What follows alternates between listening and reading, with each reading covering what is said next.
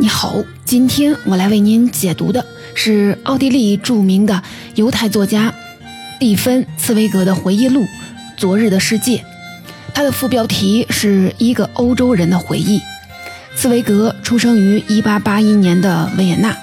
这时这座城市还是欧洲当之无愧的艺术文化中心，横亘欧洲的奥匈帝国首府，大量文化名流在这里旅居工作，街头巷尾谈论的也不是政治军事，而是文化生活。经历了半个多世纪后，当茨威格开始写作这本回忆录时，他的祖国已不复存在，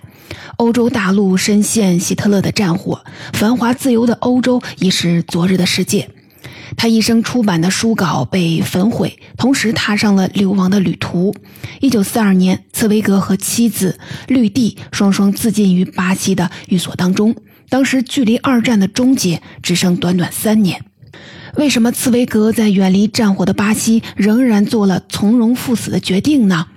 有人看过他的短篇小说《一个陌生女人的来信》，惊叹于一个男人如何能描写出如此生动细腻的女性心理，便草率地认为她死于内心的软弱。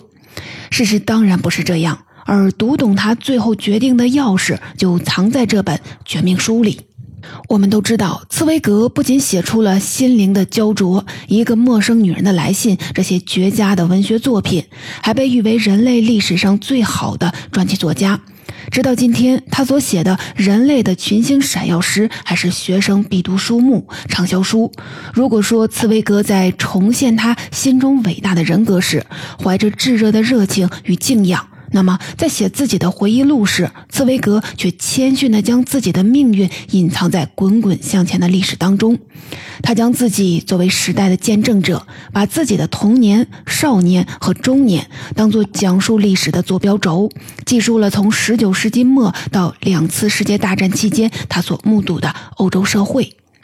实际上，这种写作手法也属于历史学界这几年推崇的口述史。茨威格从个人的角度见证时代沉浮、新旧欧洲的更替和战争岁月对普通人以及知识分子的影响。正如他在书中所写，我所讲述的并不单单是我的命运，而是整整一代人的命运。我们这一代是独一无二的，历史上几乎没有哪一代人像我们这样命运多舛。我们当中的每一个人，哪怕是最渺小、最微不足道的人，内心的最深处也被我们的欧洲大地上无歇止的火山喷发般的天摇地动所搅扰。他所说的火山是什么呢？我们知道是两次世界大战，但似乎战争在人类历史当中也不是新鲜事儿。那为何见多识广的茨威格会说自己是历史上少有的命运多舛的一代呢？用一句话概括，就是随着国际冲突的爆发，欧洲逐步的从精神的巅峰堕落到了道德的深渊。接下来呢，我便分成两个部分来解读这本书。第一，我会从茨威格的童年、少年时期谈起，来看看两次世界大战前的昨日世界是怎样的，繁华稳定的背后是否也有暴风雨前的暗潮涌动呢？第二，我们会随着茨威格来到战时岁月，除了可预见的动荡以外，我们将会通过他的双眼观察一下两次世界大战前夕的大众心态变化，从而还原出当时的历史氛围。现在我们就跟随茨威格的记忆，回到十九世纪末的欧洲中心维也纳，来看看茨威格是在什么样的社会氛围当中浸润长大的。从维也纳的郊区穿过，你会看见一排排倒映在多瑙河上的房屋，有的散落在花园和田野当中，有的分布在阿尔卑斯山脚的小坡上，自然与建筑和谐地融为一体。从市郊走入市区，会发现一条条环形大道上的阁楼环抱着古老的宫殿、教学和大学。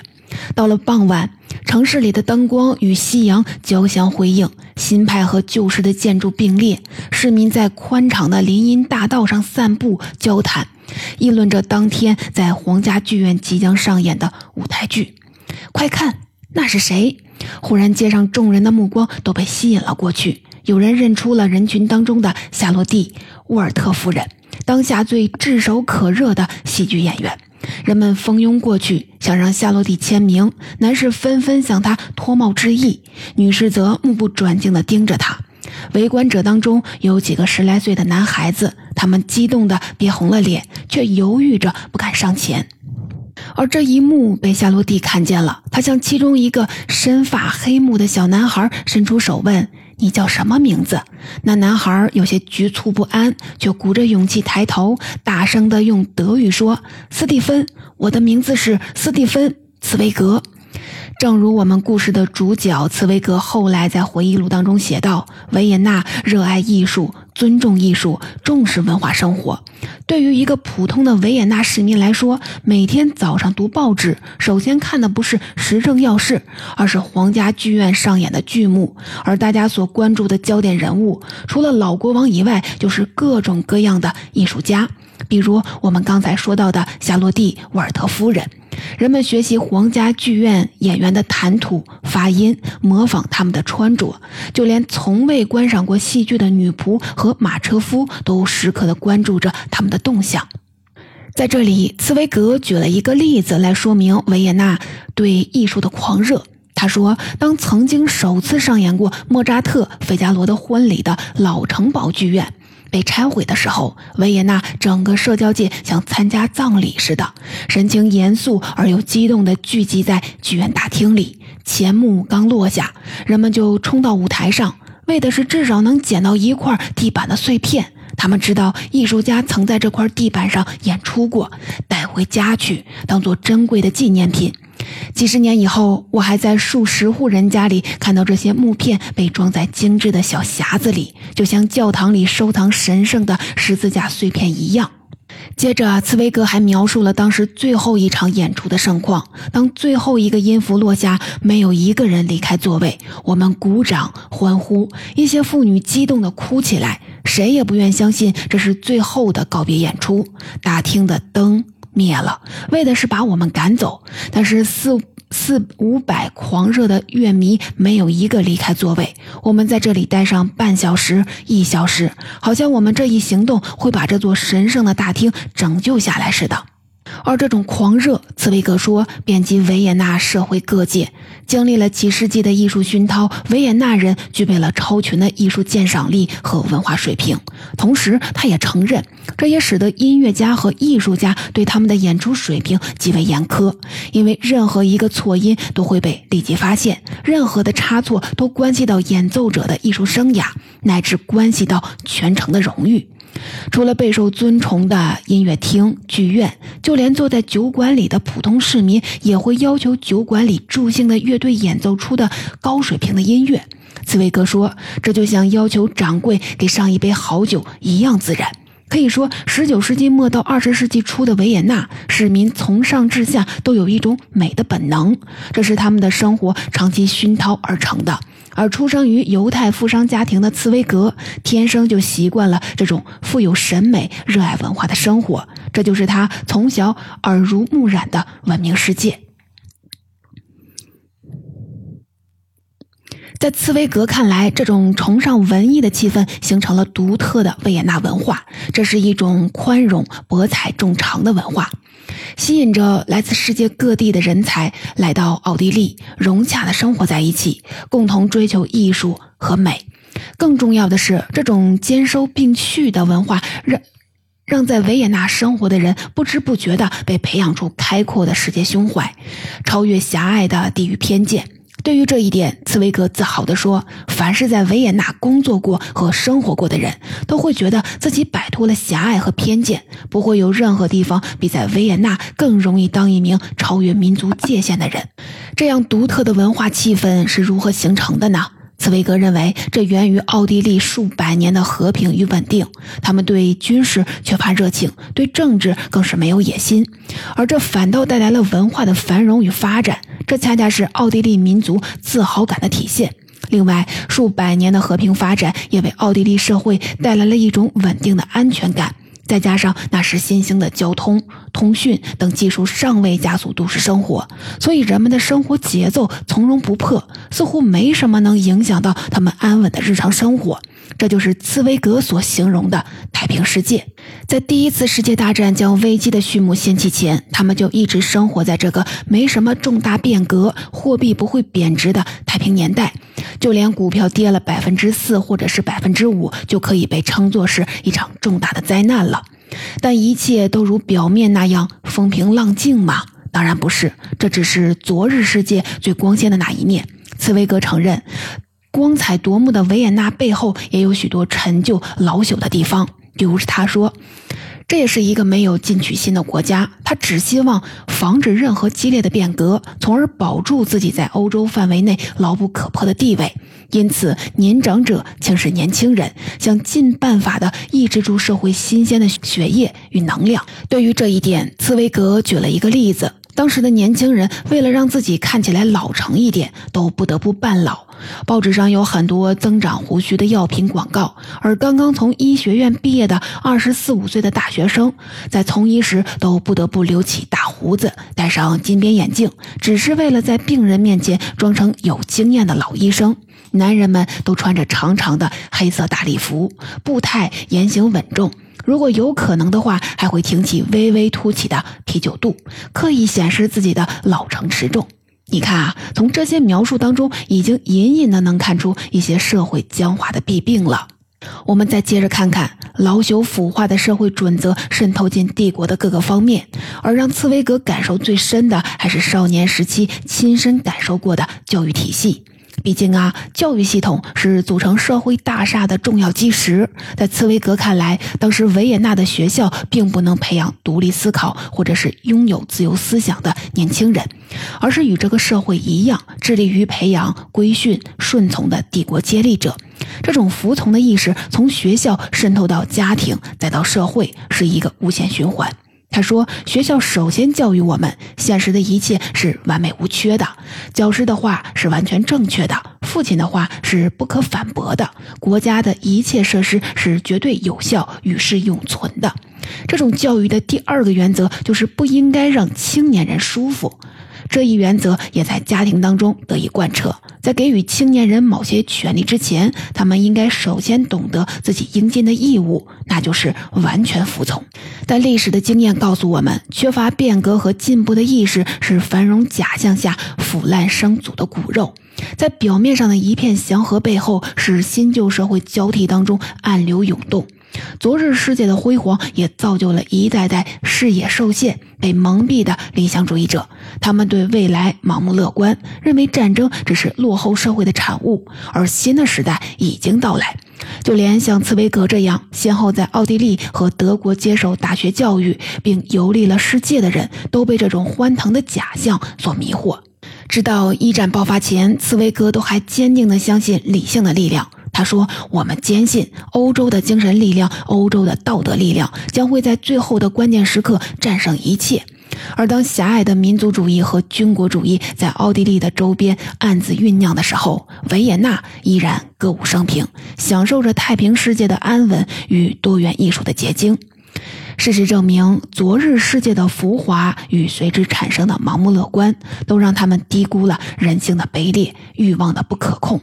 正如茨威格在书中写道，或许繁荣来得太快了，也许欧洲各国和各城市强大的太急促了，所以那种浑身是劲儿的感觉总是诱发个人和国家去使用甚至滥用自己的力量。法国的财富充裕，但是他贪得无厌，还想要一块殖民地。尽管法国的人口已不足以维持殖民地的统治，可他还想侵略，差一点同摩洛哥动武了。意大利觊觎着西兰尼加，奥地利要吞并波波斯尼亚，塞尔维亚和保加利亚把矛头指向了土耳其。目前德国暂时被排斥在外，但他的利爪总想伸出去大抓一把。欧洲各国的头脑里都充满了蠢蠢欲动的热血，这些国家扩张的野心到处膨胀，像流行病那样传染。你看啊，在貌似繁荣稳定的社会背后，战争的乌云已经向欧洲靠近，冲突在巴尔干半岛、阿尔巴尼亚频繁发生，国际间的结盟越来越紧密，德国征收战争税，法国延长了服役期，新老欧洲的交替迫在眉睫。酝酿已久的骚动已经开始，战争一触即发。村上春树在他的小说 一 Q 八四 当中说，历史向人类昭示的最重要的命题，也许就是当时谁也不知道将来会发生什么。茨威格也说，当时社会名流写的重要文章，没有一人提到过战争问题，或者大声疾呼去告诫人们警惕战争。昨日世界延续到新世界的乐观主义也影响了茨威格的认知，认为大规模的战争是不可能爆发的。但值得注意的是，茨威格或许只能代表他那个阶层的知识分子，而对于一战前的平民老百姓来说，他们对于战争的态度或许有些出人意料。茨威格提到一则在法国乡下的见闻，这颠覆了他对淳朴老百姓的想象，即便是现在，我们都能通过文字来嗅到他当时的胆寒。一九一四年春，茨威格从巴黎前往都兰，途中路过安宁静谧的图尔，这是一座位于法国中西部的小城。他和女友来到图尔郊区的一座小型电影院，里面挤满了各式各样的人，工人、士兵、女商贩等等，他们无拘无束地交谈，同时向浑浊的空气当中吞云吐雾，即使旁边就挂着禁止吸烟的标牌。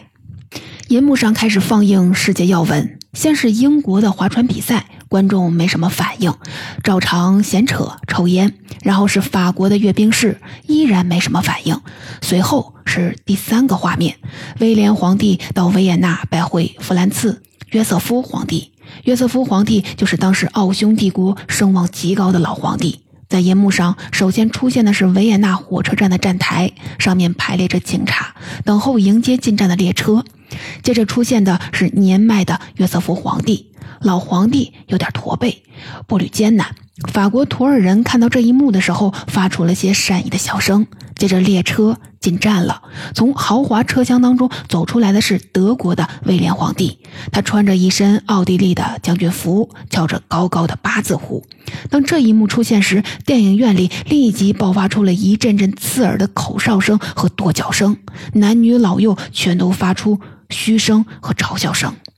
茨威格说，这些善良的图尔人除了通过报纸上的消息知道一些外面的世界的消息，可能都没有出过省，但他们对威廉皇帝的嗤之以鼻是那样自发而疯狂。这一幕让茨威格不寒而栗，继而惊恐万分。在他看来，经过多年对德国的负面宣传，仇恨已经侵入平民老百姓的心里。在这个远离大城市、民风淳朴的小城镇，市民之间没有恶意，与世无争，却对远在德国的威廉皇帝有这么大的恨意。这也让茨威格感到伤感，因为他和同伴做了大量努力，想方设法促进国家和民族间的谅解，可这一小小的细节却让他发现，在这些淳朴的民众里，仇恨竟那么容易可以被煽动起来。类似的不理智行为与对战争的幻想，在一战爆发初期也显现出来。欧洲的民众已经太久没有经历过战争了，更不知道现代战争意味着什么。茨威格说，成千上万的人以为战争就是一种遥远的传奇，闪耀着英雄和浪漫色彩，是骑兵闪闪发光的盔甲，是高举长矛在进行你来我往的厮杀，是高奏凯歌和荣耀时刻。他们不知道，现代战争是长年累月的消耗，是战壕里的饥饿与狮子，这对于二战前夕的欧洲民众来说都太刻骨铭心了。但对于一九一四年的年轻人来说，他们被荣誉、牺牲、民族主义裹挟着陷入战争，同时还向母亲高喊，我们一定会回来过圣诞节。我们刚才提到，看似和平繁荣的昨日世界背后是压抑与腐朽的社会，新旧世界的冲突所产生的破坏欲，化为战争初期的冲动与盲目的爱国主义狂热。所以茨威格说，第一次世界大战源于一种幻想，梦想建立一个更美好、更正义、更和平的世界，而我们知道这仅仅是一种幻想。现代国家之间的战争对民众来说是一场噩梦，这无需赘言。因此茨威格在战争的初期，在他三十二岁的时候便决定，他要为世界民族之间的和谐而奋斗终身。事实上，茨威格也是这样做的。一战期间，他自愿入伍，从事战时新闻服务，将他所看到的战争的残酷一五一十地告诉给民众。后来又和他的朋友，法国和平主义作家罗曼·罗兰共同写作反战文章。他还创作了抨击战争的戏剧《耶利米》，并在中立国瑞士的苏黎世首演。可以说，茨威格为了促成民族和谐而贡献出了一个作家的全部力量。马克·吐温说过一句话，叫“历史不会重复，但会押韵”。欧洲经历了一战的重创，又在货币贬值与饥饿当中挣扎了好几年，人们终于清醒了过来，而包括茨威格在内的欧洲人都以为战争不会再发生了。而我们都知道，这不过是另一场幻想而已，和平并没有持续太久。一九三三年，希特勒当选为德国总理，欧洲的和平再度岌岌可危，但历史的情景似乎又重演了。几乎没有人意识到，和平将会因为这个人的崛起而再度崩坏。茨威格说，在德国的知识分子眼里，希特勒只不过是一个啤酒馆里煽风点火的小丑，就连推他上台的那些人都误以为纳粹只是暂时的夺取了政权，而对这股力量采取轻视态度。而这其中的原因，竟然只是因为希特勒没有高学历。而在当时的德国，所有担任高级职务的人都接受过高等教育。茨威格自己也承认，刚开始他以为希特勒只是众多暴乱分子当中的一个，不久后就会自己消失。他说，我们依然相信法律，相信德国的良知，欧洲的良知，世界的良知会持久永存。野蛮总有限度，它必将在人性面前毁灭，这一切是我坚定不移的信念。你看啊，经历了多年的战乱与幻灭的茨威格，依然对未来抱以乐观的期望，依然寄希望于他所热爱的欧洲文明和人类的良知。实际上，当时很多人比他还要盲目地相信文明和理智的力量，而对纳粹的威胁充耳不闻。书中有这么一段话，值得我们反复的品读和思考。纳粹分子总是小心谨慎地运用自己的手法，像用药一样，先用一定的剂量，暂歇一会儿，再用一粒药丸，然后停一会儿，看看它的效力如何，世界的良知是否受得了这个剂量。而由于欧洲的良知总是持与己无关的态度，所以药的剂量越加越大，直到把整个欧洲毒死为止。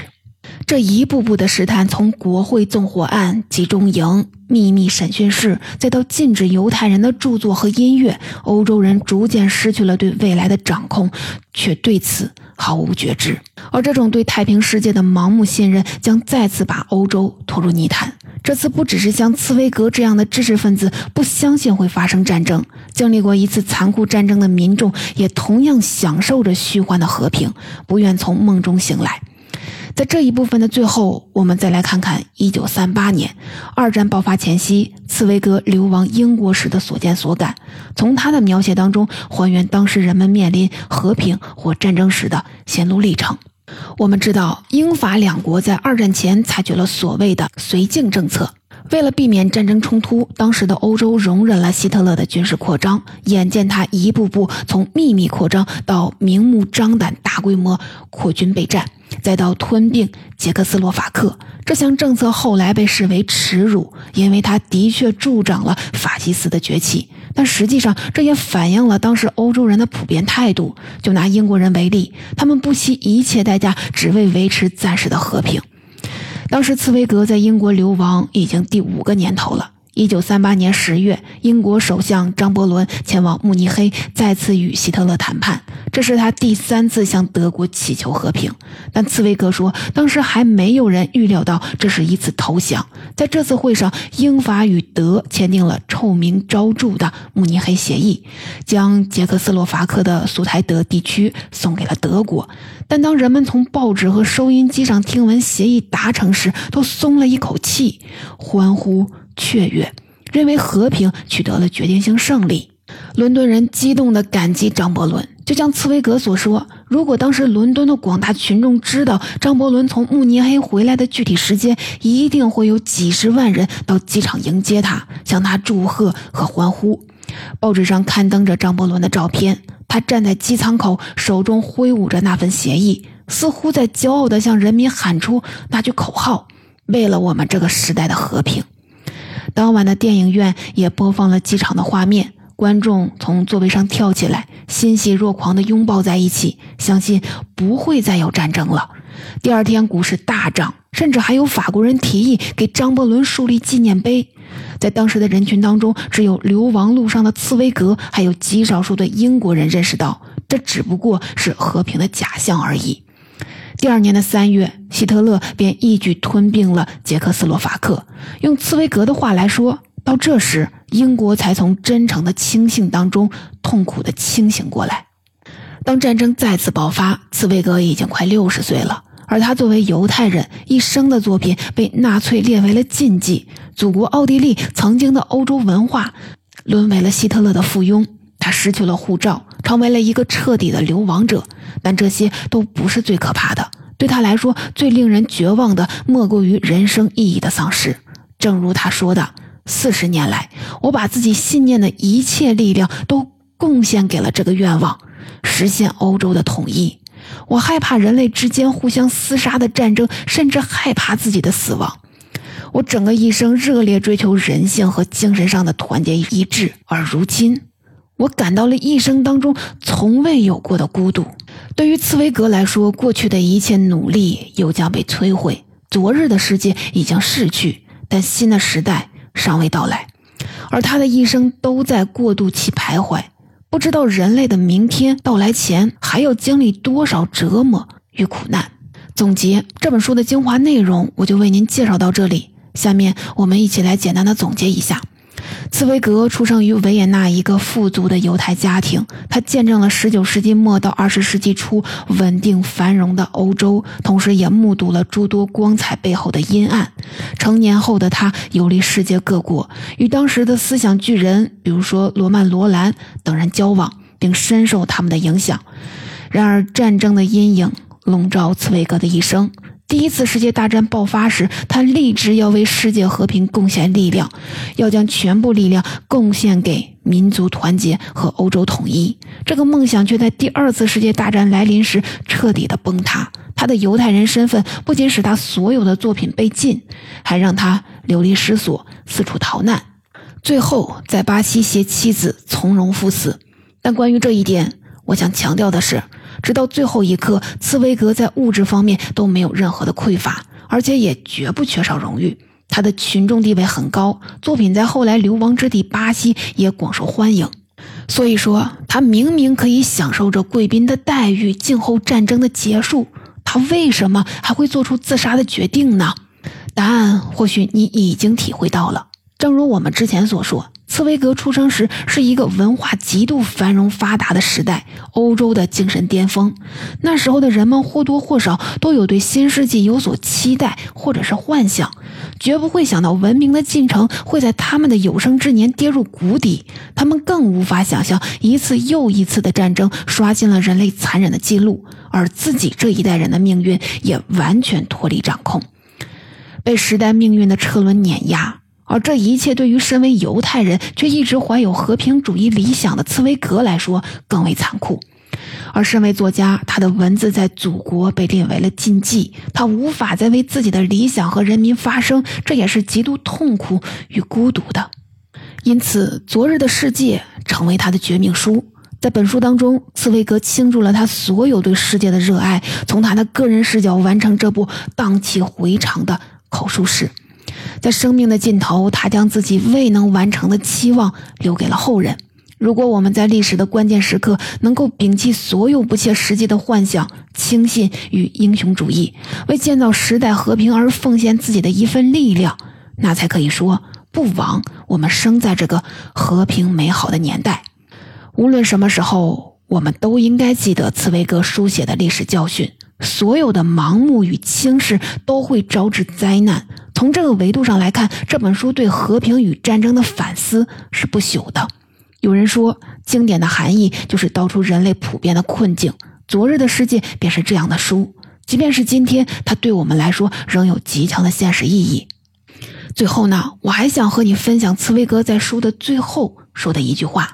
在目睹了半世的战乱与道德沦陷后，他写道，可是不管怎么说，每一个影子还是光明的产儿，而且只有经历了光明和黑暗、和平和战争、兴盛和衰败的人，才算是真正生活过。在读这一句话时，我仿佛看见了八十年前这位目光睿智坚定的绅士，他这一生经历了太多的波折、繁华、荣辱、危机、流亡，但到最后他依然热爱这个世界，并对这个他曾寄予了厚望的人类文明怀有无限的希望与眷恋。